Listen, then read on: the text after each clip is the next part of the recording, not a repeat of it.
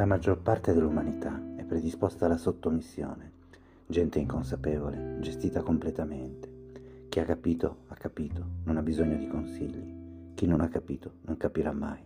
Io non biasimo queste persone perché loro sono strutturati per vivere e basta. Cosa vuol dire vivere e basta?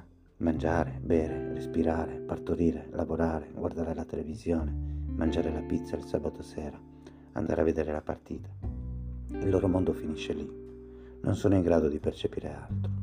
C'è invece un piccolissimo gruppo di esseri umani che sono difetti di fabbricazione, sono sfuggiti al controllo, qualità della linea di produzione, sono pochi, sono eretici, sono guerrieri. Di Carlos Castaneda.